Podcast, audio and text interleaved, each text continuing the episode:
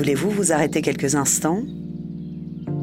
Laissez vos oreilles prendre le contrôle pour un moment de réflexion. Chute, le magazine à l'écoute du numérique, vous propose d'écouter cet article qui essaie de répondre à la question éthique et intelligence artificielle, conjugaison impossible?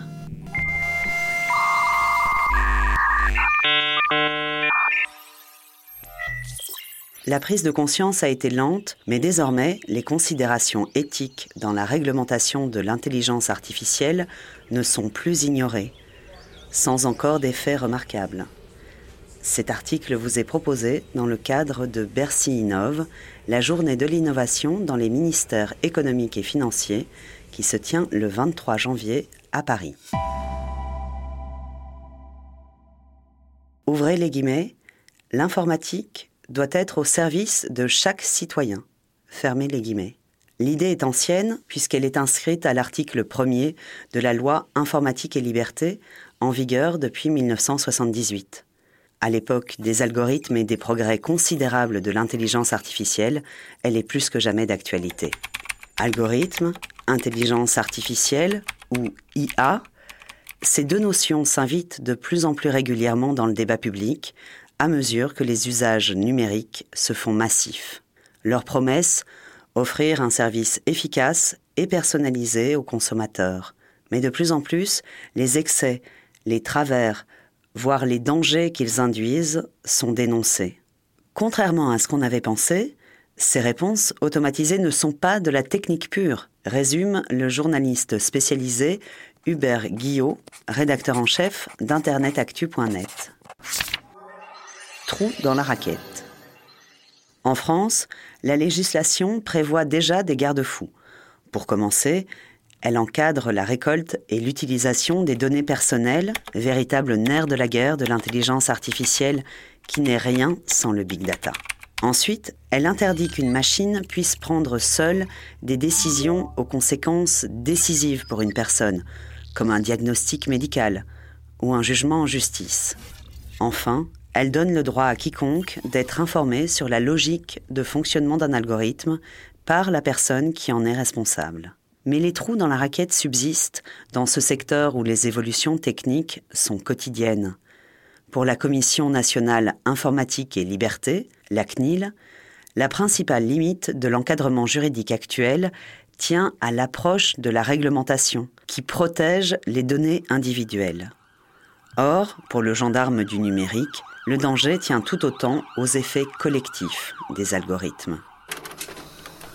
Dans son rapport sur les enjeux éthiques des algorithmes et de l'intelligence artificielle, la CNIL avertit, deux points, ouvrez les guillemets.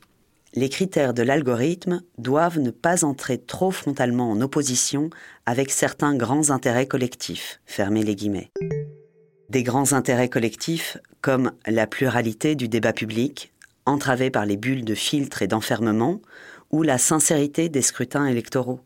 La CNIL craint même, sous les coups de boutoir de la personnalisation, la fin de notre système mutualiste d'assurance, avec tous les risques de discrimination que cela emporte. Éthique de façade.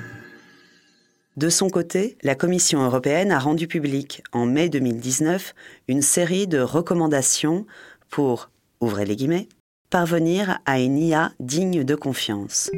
Ces recommandations sont le fruit du travail d'un groupe d'experts qu'elle avait mandaté. À la suite de cette publication, elle a aussi annoncé travailler à une législation encadrant la reconnaissance faciale, ce qui serait une première mondiale. Parmi les experts choisis par la commission, un philosophe allemand, Thomas Metzinger. Il raconte dans une tribune la façon dont se sont tenus les débats qui rassemblaient peu de spécialistes de l'éthique et surtout des représentants du secteur du numérique.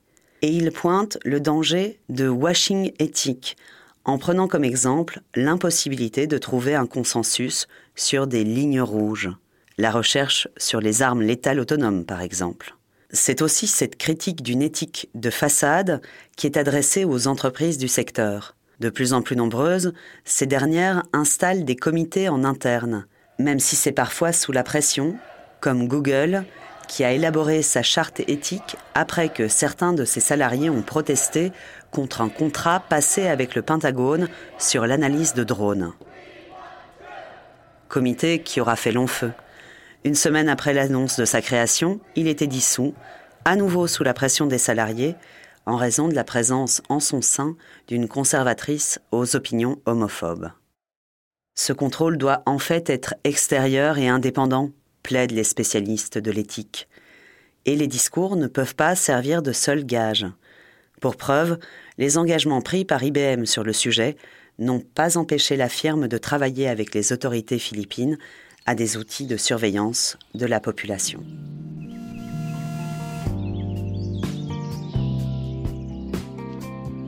Cet article sonore vous a plu? Retrouvez tous les podcasts de Chute sur SoundCloud et les plateformes de téléchargement. Soutenez-nous en ajoutant 5 étoiles sur iTunes, parlez-en autour de vous, faites du bruit pour Chute.